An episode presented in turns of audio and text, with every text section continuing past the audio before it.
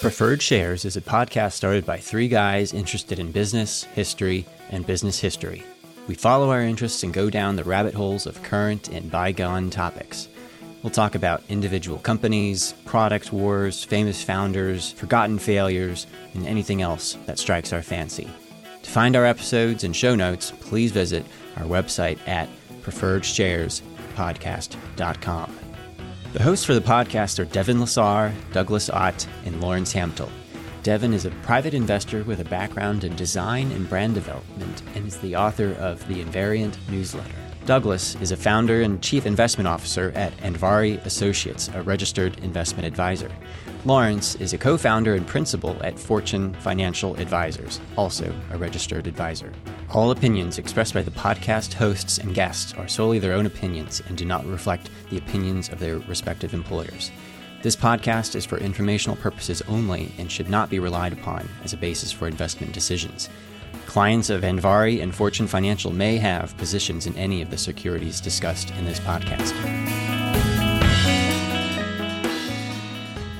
Hello, welcome to episode two of the Preferred Shares podcast.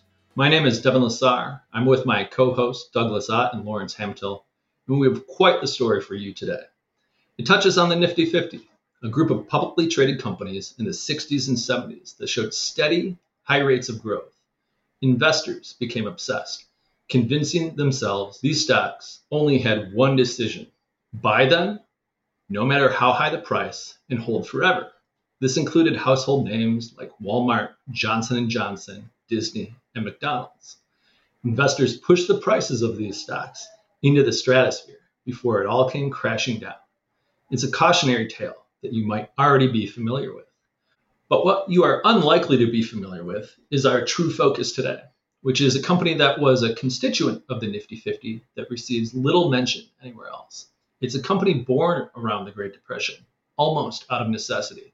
Today is part one of a two part series part American Dream, part cutthroat capitalism. This is the story of Simplicity Pattern. Our co host, Douglas Ott, has done a lot of research on this name, and he's excited to walk us through it. Doug? Hey, Devin. Thanks for that intro. And the way I found Simplicity Pattern was for some reason I was looking through all the constituents of the Nifty 50 uh, you know, for like the fourth or fifth time in my life. And Simplicity, for whatever reason, stood out just simply because I did not know what it did, you know, the history of this company. And I start pulling some strings and find some historical books and texts and discover this truly interesting company and an even more fascinating history that went along with it. And to get back to the Nifty 50, here, here are some of the handful of reasons why it eventually made it into that list. Number one, it sells an essential product that is a small part of the customer's total cost. Two, they sold a product that helped their customers save money. So it had some recession resistance to the company. It eventually became the dominant company in its industry with a 50% market share it required little capital expenditures or research and development. It eventually had operating margins in the mid 20s and upper and almost touched 30% operating margins at its height. Revenues and profits grew steadily for decades and decades. It had no debt, lots of cash, and it survived and even thrived during the Great Depression while its largest and oldest competitor went bankrupt. So that got me more and more interested. And hopefully, our listeners are interested in learning more about Simplicity Pattern. So, what what the company does, Lawrence? Did you have to about say something? What I was just going to, well, I was going to say that you know one one thing that sticks out to me about the Nifty Fifty is that oftentimes with bubbles you have a lot of companies that are new and they represent a new technology, but for many of the Nifty 50 constituents, and they include older companies like Bristol Myers, Procter and Gamble, Philip Morris. The the reason why a lot of those traded at sort of stratospheric heights was because people thought that they had this new avenue of growth, whether it was uh, more global consumers versus just U.S. consumers, and so to some extent, the bubble surrounded these companies reinventing themselves, which, as we'll find out, is also the story of Simplicity Pattern. It's an older company that sort of took on a new sort of reputation in the mind of investors. All right, Simplicity Pattern, they were a manufacturer of paper dress patterns for women and children. And for our younger listeners, this was a time when women chose or had to make their own clothing. And to do that, they had to have, uh, in addition to a sewing machine and cloth, they needed paper patterns. And this is what Simplicity Pattern made. And for many decades, it was better to make your own clothing. It was much cheaper and often much higher quality relative to store bought dresses or ready made dresses the founding of the company starts with the immigration of the founder of the company, Joseph Shapiro. He was born in Russia in 1888 and immigrated to this country in 1914 with his family. And although he was educated as a chemist, Joseph could only find work as a day laborer and a mechanic until he got a job as an ad salesman for a small fashion trade magazine. And it's here that he saw in 1927 the $1 price on a paper dress pattern, which came into the office. And he thought to himself, the price should be much lower for basically what is just a piece of tissue paper. And he said to himself, why should an envelope and a piece of tissue paper cost a dollar? They shouldn't cost more than 10 cents. And with, with that idea, he then rented a small loft and went to work with his son cutting out paper dress patterns. And they borrowed and cribbed their designs from department store windows, movies, and dress companies. This is kind of like like uh, excuse me, it's kind of like Bezos saying that your margin is my opportunity, right? So yeah, exactly. I mean, you could think of uh, lots of other different examples of uh, of companies choosing to offer a product much cheaper than their competitors. And we'll we'll soon find out that this is exactly how they got their 50% market share eventually, e- even against much larger competitors. So they started pricing their patterns at about 10 cents a pattern, but they soon figured out that was too cheap. and no one would believe they could be any good at that price. So they raised it up to 15 cents.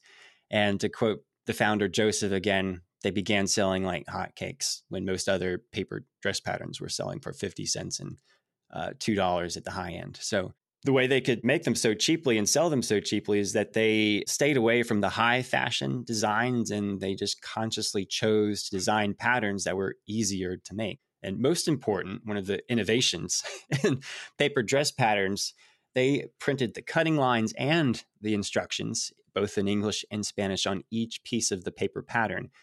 And in contrast to the traditional method, which was apparently you had to identify pattern sections through you know these series of punched holes which is seems kind of difficult and and time consuming to follow that way. So they they treated their customers right and offered them just amazing value.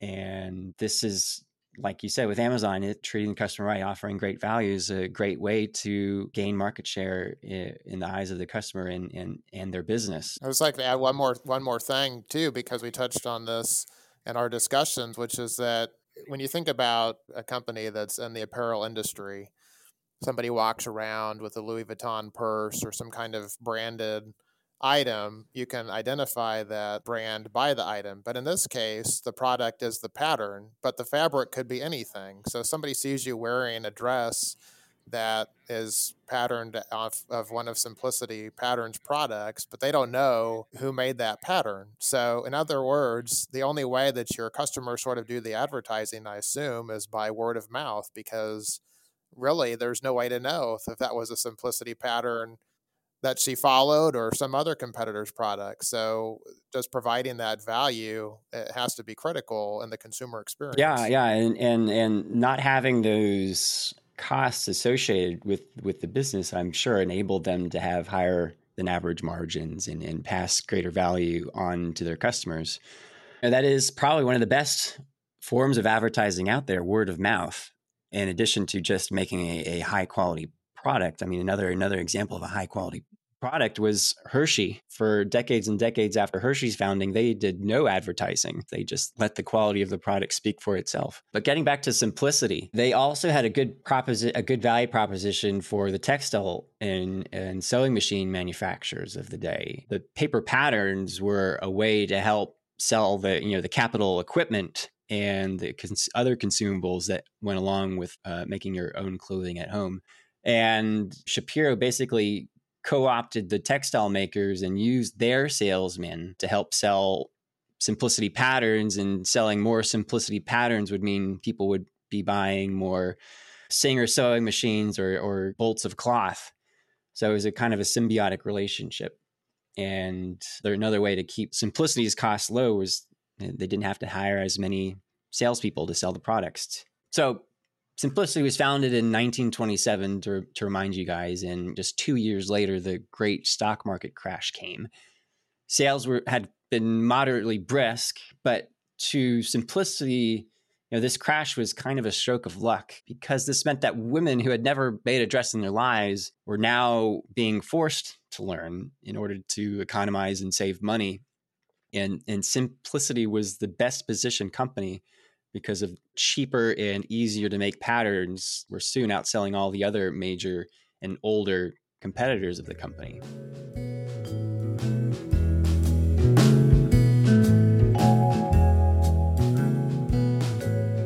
I think you can make an interesting case that Simplicity was one of the very first fast fashion companies.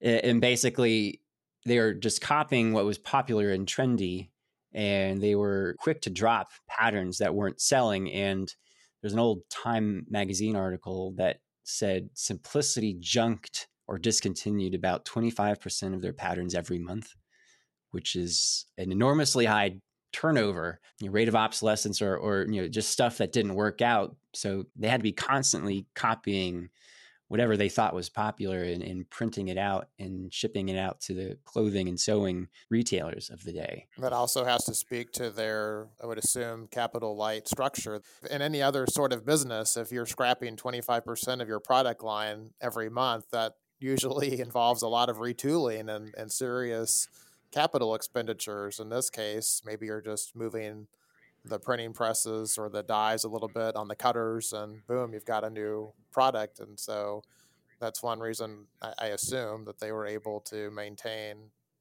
what were probably pretty healthy margins in a tough economic yeah definitely more capital light and some of the historical financials that i was able to gather bears that out depreciation and, and amortization as a percentage of uh, revenues were probably in the four or five percent range and the same with capital expenditures, bare, barely mid single digits as a percentage of total revenues.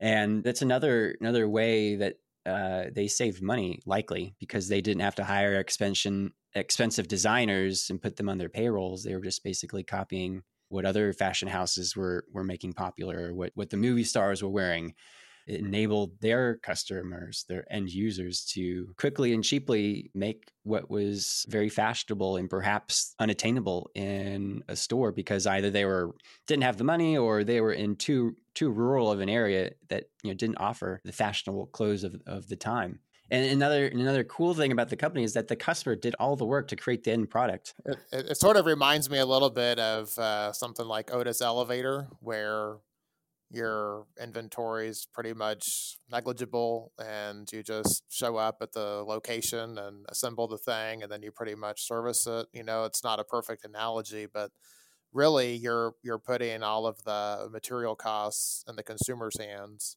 and you're really just selling what is very loosely intellectual property yeah yeah. and and, and at the very almost the least amount of of uh, tangible value, I guess, for lack of a better term, that, that you can provide. I mean, it's basically tissue paper with with a, with some print on it. That's another interesting uh, example or simplicity had very light working capital requirements and for all the patterns that they manufactured they pretty much immediately shipped that out to the retailers and it was the retailers were the ones that had the enormous working capital requirements so simplicity was just able to offload that onto the retailers another interesting quote from the founder, Joseph Shapiro, about fashion.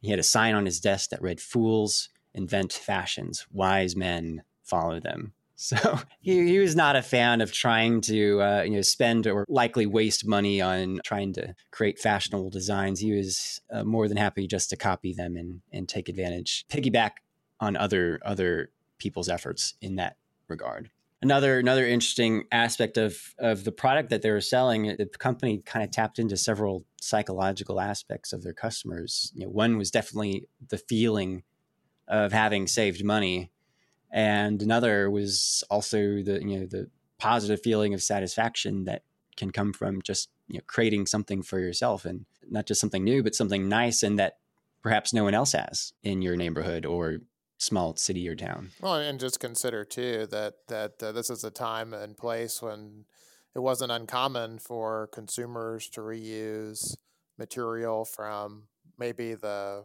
the curtains, like the Sound of Music, or uh, the the uh, bags from the from the flower purchase, potato sacks, who knows what. And so you'd have all of these sort of disparate patterns that you might find around the house, but then you or sorry materials but then you've got the pattern that can help you fashion that into whatever garment you want. Yep yep. It's, it's a sort of a unique structure in the sense that the end product is whatever the actual seamstress or whoever's doing the sewing wants it to be. Yeah and that that's really what i like so much about this this company's model is when you think about it the cost of the pattern is negligible compared to the total cost of producing a, a really high quality end product, right?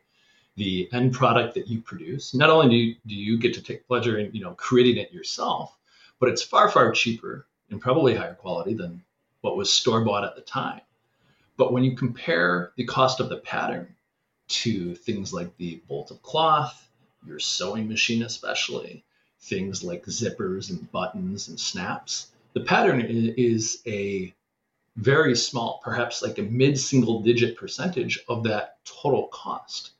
And so, with that in mind, this, this company undoubtedly had quite a bit of pricing power because if it's a single digit percentage of the total cost, if you increase what you're charging just a, a small bit, for you as the company, it's rather tremendous. But in terms of total costs for the consumer, it, it's probably not going to influence their decision on you know whether they're creating the dress themselves or they're going to the store. Yeah, I mean it's an investment theme that I I love to see in any company that I'm looking at. Having a small portion of the total cost enables pricing power, just like Devin said. I mean, what are other more modern examples? I mean, TransDigm might be one if you're in the aerospace parts market uh, you know, negligible, you know, even even doubling a price on a on a very low cost part can meaningfully right and it can be any number of different things from i know west pharmaceuticals is a classic example in growth circles because of making those little rubber stoppers for example for injectable medications. I mean it's uh, compared to the medication itself it's a tiny cost but you're not going to take a chance on that little part messing up a very expensive end product. And I assume that's the same thing with simplicity pattern that if these patterns have worked for you in the past, you're not going to change that aspect of it because you know that's what fits you. You've had success with that in the past, and it's just so small of your, uh, a percentage of your overall cost that it's just almost like a repeat purchase each time you need new clothes. Yeah, there, there, there's a ton, ton of uh, you know modern examples, and like two that came that came to my mind are one something like a FICO score or software for originating a mortgage, right? Those are both very small expenses in terms of the grand scheme of the transaction, but you be- better make sure you you, uh, you know you have those in the equation, otherwise you could be falling onto some troubles. Yeah, so I mean, interestingly, I mean, people that were sewing at home, they did have some brand loyalty to Simplicity and the three or four other competitors that existed. But going back to the Great Depression, Simplicity made it through pretty easily as more and more women were forced to economize, and Simplicity was helped further by the fact that their largest and oldest competitor, Butterick, they had to declare bankruptcy in 1935, and that undoubtedly enabled Simplicity to gain a bunch of market share during that time. So, just 10 years after its founding in 1927, Simplicity had its IPO in the first half of 1937. The company offered 150,000 shares to the public at a price of $8 a share. So, this valued the company at about 4 million and uh, shares were first listed on the New York Curb Exchange and also the Detroit Stock Exchange.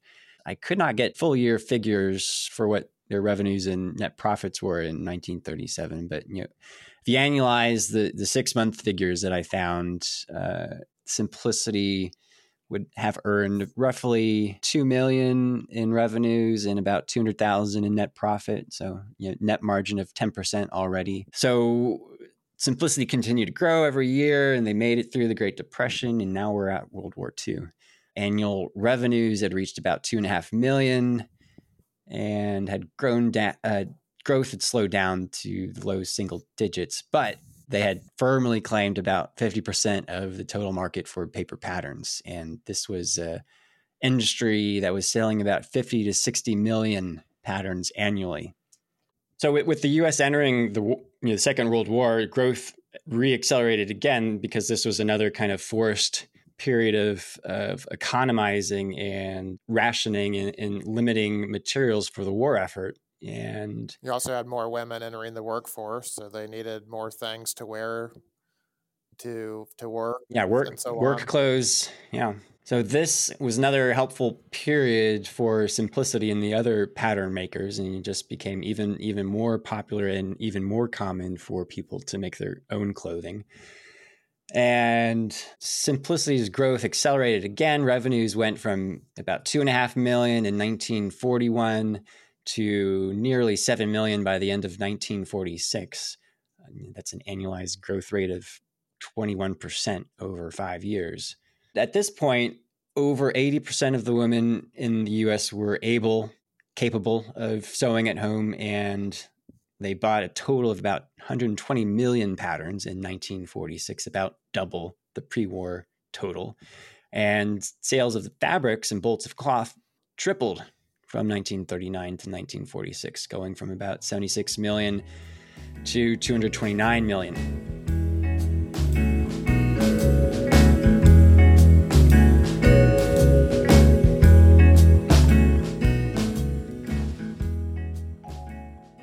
Now, with 50% of the market share, Simplicity dominated mostly the low end of the powder market, but there were three other competitors that we can go over right now. First, I've already mentioned, is Butterick. They were founded in the 1860s by Ebenezer Butterick, who was one of the first inventors of graded paper dress patterns. And, and graded just means that there are several different size options on the same sheet of paper. The next one is Vogue Patterns, owned by Condé Nast, and that dates back to 1905. And, and Vogue used patterns as a way to sell more Vogue magazines, and readers of Vogue would purchase a pattern by clipping a coupon and mailing it in along with 50 cents or however much it cost at that time. And the last big competitor is McCall. And this was this company was founded in 1870 as a fashion magazine by James McCall, who was a, a Scottish tailor and he used the magazine to help sell his own line of sewing patterns. Another famous publication you might more readily recognize by McCall is Red Book. And another interesting fact about McCall is that Barbara Bush's father, Marvin Pierce, was the president of McCall from December 18, 1945 to 1958. And as I mentioned before, the call, this one is for my mom, but Marvin Pierce was a 1916 graduate of uh, Miami University of Oxford, Ohio, where my mom went to college. Wow. Uh, much, much later. Um, but in, in terms of the demographics these companies went after, Condé Nast clearly catered to the high end with their Vogue patterns, and McCall was kind of in the middle, medium end, and Simplicity and uh, Butterick took care of the rest. I think it's just uh, worth repeating there, Doug, too, that in those cases uh, for Vogue, McCall, and Butterick, those were actually companies trying to influence fashion versus just sort of copycatting it like simplicity was. So it's a a subtle but very important difference. Yeah, I think I think it's a it's a good distinction and an interesting difference, and also interesting. Some of these companies began in the the publication and periodicals business and added patterns later, and some of them started with patterns and then later published their own periodicals to help promote and advertise patterns. So simplicity continues to grow after World War II, and eventually the founder Joseph Shapiro retires in, in 1949, and his son James takes over as the head of the company. And by the early 1950s, over 38 million women in the US could sew. And in 1953, women bought enough patterns to produce a 12,000 mile line of garments laid end to end. And the thread used to sew those garments could sew a gossamer line to the moon and back more than 2,000 times. Wow.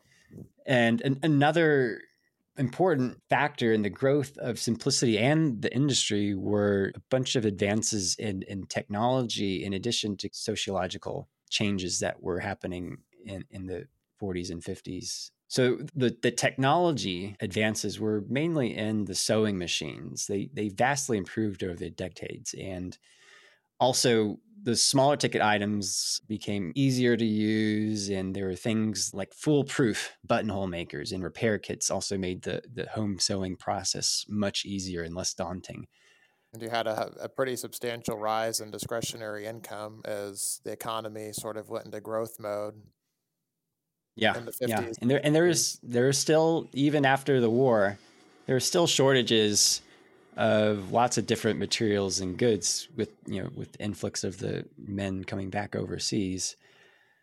And also in, inflation picked up a lot after the war and that also kind of maintained the value proposition of of the home sewing it was still vastly cheaper to make your own clothes as opposed to purchasing them from a store but some of the the new features a sewing machine were capable of were things like being able to embroider, darn, quilt, overcast, link two edges without overlapping. You know, all these things I know how to do, of course. Um, sew, sew on buttons, make buttonholes, and according to the article, it could virtually do anything except dry cleaning. So, advances in technology just made it easier to sew and just kept up the growth profile of all the industry players It kind of reminds me of our vending machine episode where the ability to read cash yeah. for vending machines became this sort of uh, mechanism for reevaluating a pretty boring and uh, placid industry. And so now, with the advent of this new machinery, which just about mm, probably the average homeowner could afford and put in the house in the household, now you've got this whole new growth trajectory for this pattern company. Yeah, it's definitely fuel for growth.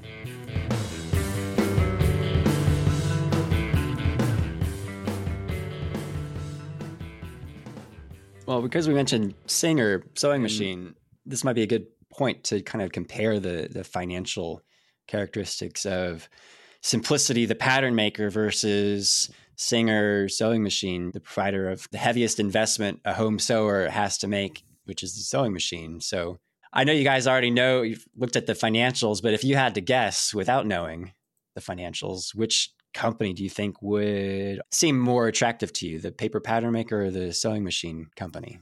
Devin, I'll let you go first.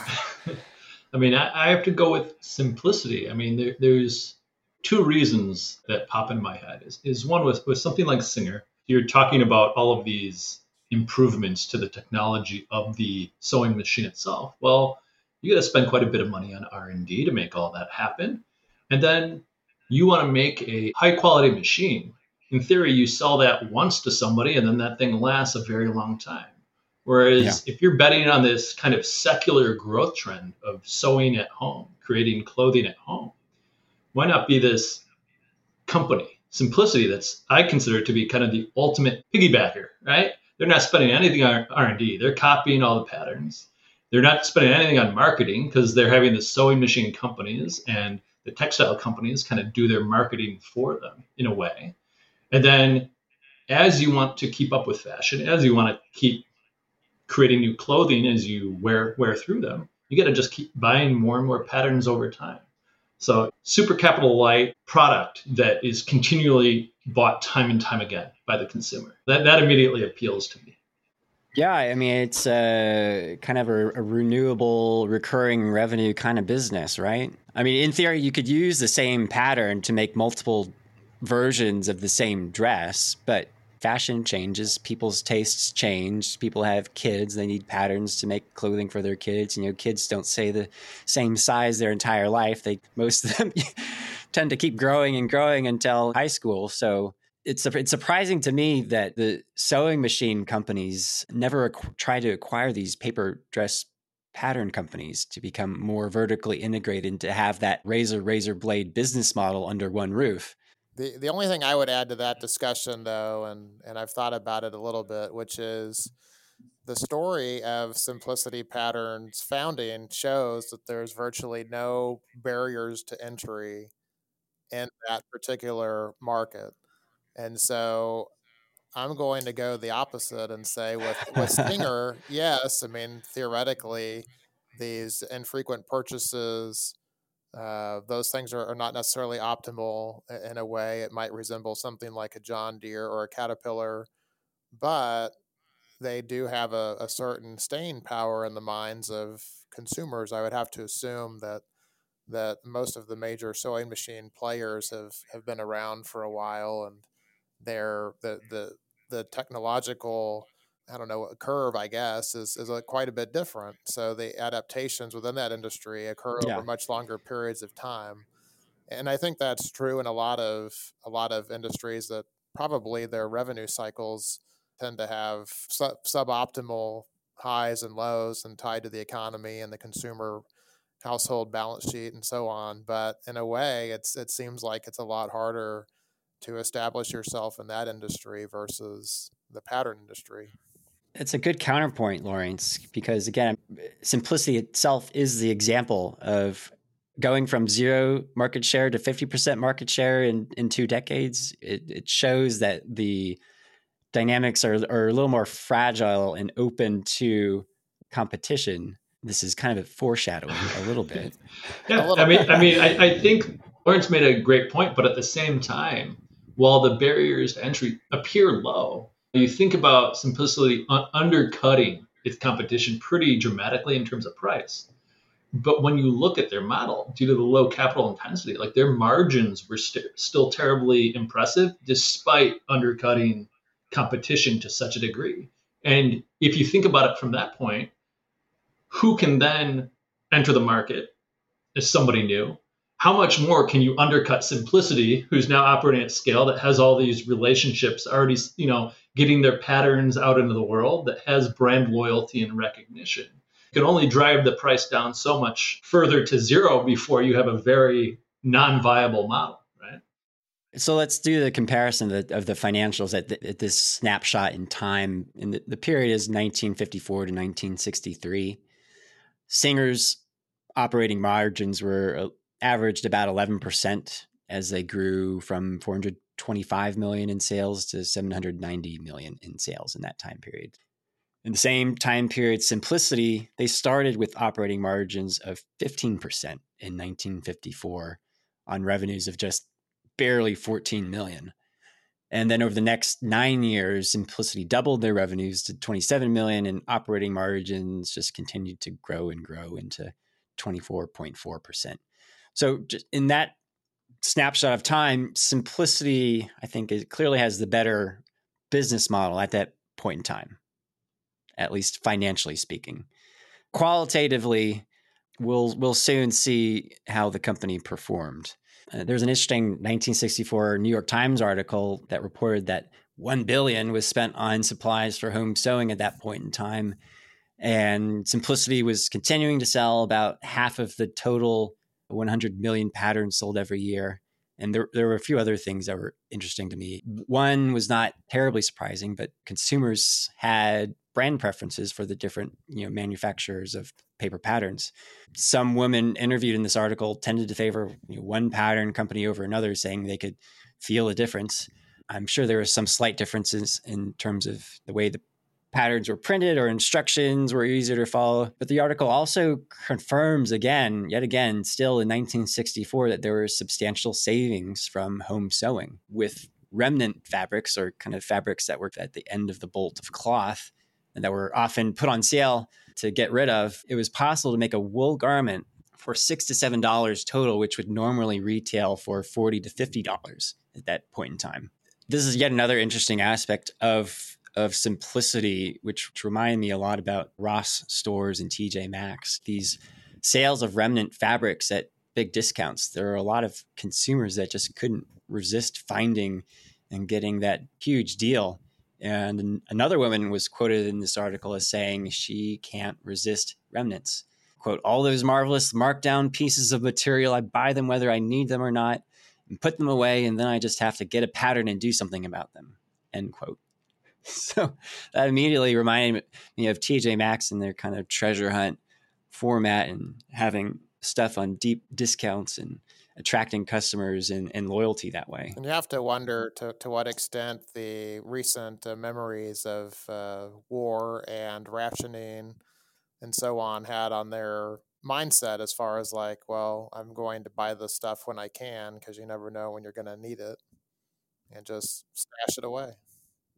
Yeah, I'm I'm sure I mean I'm sure all of our parents have some issues with being unable to resist a deal, even if they're getting more than they'll be able to use within a period of time. Yeah. Especially, especially when it comes to food. Yeah. I mean, I, I, I'm guilty of that and I get made fun of buying bulk all the time, but I can't pass up a good deal. And, uh, yeah, I think back to I'm, I'm, sure we all have parents or grandparents where you know you, you, have your dad or granddad with a workshop where every tin can is full of every kind of bolt and nail and nothing gets thrown out because you never know when you might need that spare yeah. that spare part yeah that feeling had to have been much greater back then and in even after so many generations us three guys are still feeling the the echoes of that period of time so moving on, Simplicity continues to do really well. Its operation, uh, its operating margins are in the high 20s and nearly hit 30% in 1971.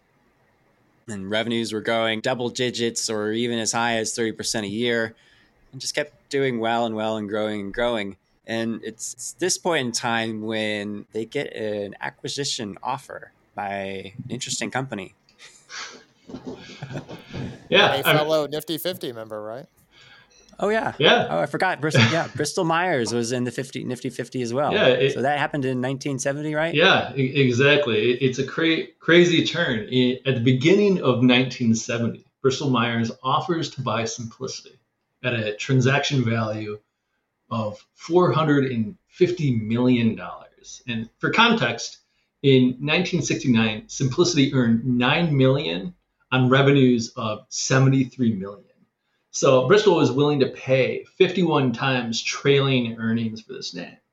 And obviously, they thought the growth trend would continue. For the you know previous three years, Simplicity was compounding sales at 23%, which is pretty remarkable. And mind you, if you if you go back further, you know this is 69, uh, 73 million in sales. If, if you go back just to 1946, so sales were just right around 7 million. So, I mean, this thing was just growing and growing and growing. But the crazy part is, is that simplicity turned the deal down. was that crazy? I mean, 51 times PE trailing. On the other hand, everything looked like it was going to keep growing and growing and growing. Was Bristol Myers actually sane offering that price? To find out, you'll have to join us for part two, so stay tuned.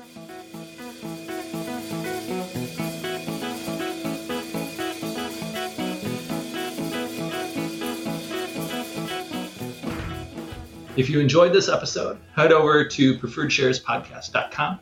On the site, there's a full list of resources and additional data for you to dig into. And on the site, you can subscribe to the podcast directly so all future episodes land directly in your inbox. If you want to support Preferred Shares, the single most helpful thing you can do is to spread the word. Share Preferred Shares with others who love business history as much as you and we do. As always, thanks for listening.